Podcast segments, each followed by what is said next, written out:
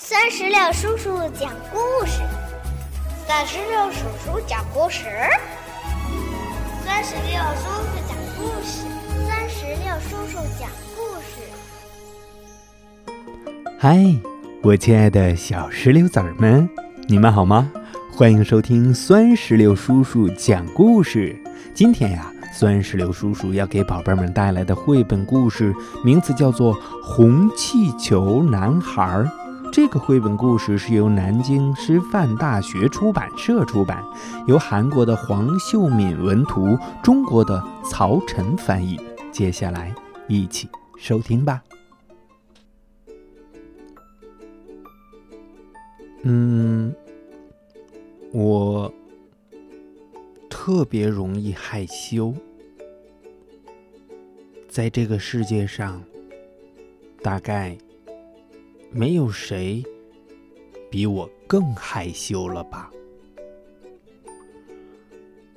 人们只要看我一眼，我就会羞得满脸通红，因为怕被别人看见，我总是用红气球挡住脸。在校车里和教室里都是这样，我都会用红气球挡住脸。哪怕去海边游玩，也还是这样。今天，我跟妈妈来到马戏团。看表演，表演太精彩了。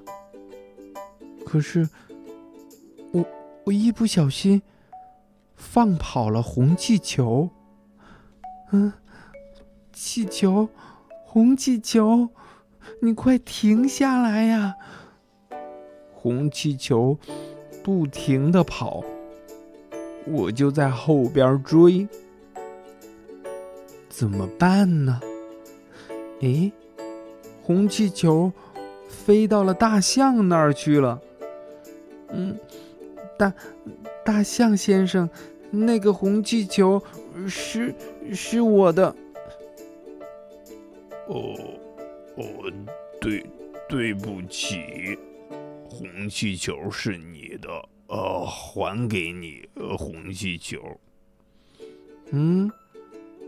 大象先生，你为什么独自待在这里呢？嗯，我我特别容易害羞，呃，所以不能去马戏团表演。嗯，回家的路上，我一直想着害羞鬼大象先生的事儿。嗯，怎么办呢？我也，我也有因为太害羞而什么事情都做不了的时候。比如在幼儿园表演时，妈妈给了我一个红气球，用它挡住脸，我才能站在舞台上。平时我也得用红气球挡住脸。才敢跟小伙伴们一起去郊游，所以第二天一大早，我就跑去找大象先生了。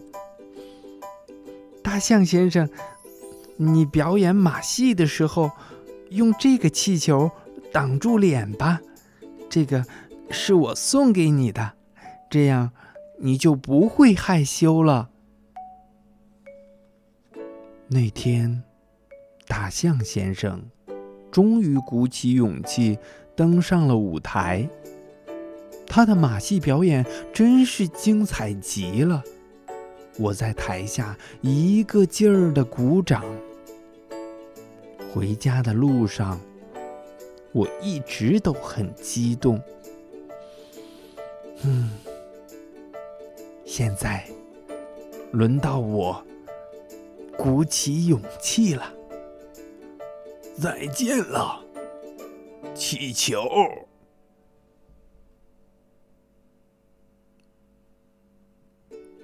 宝贝儿，到这里，绘本故事《红气球男孩》就全部讲完了。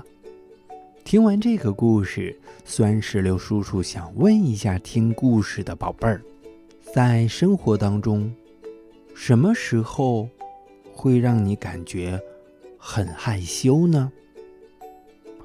当你在害羞的时候，你心里在想什么呢？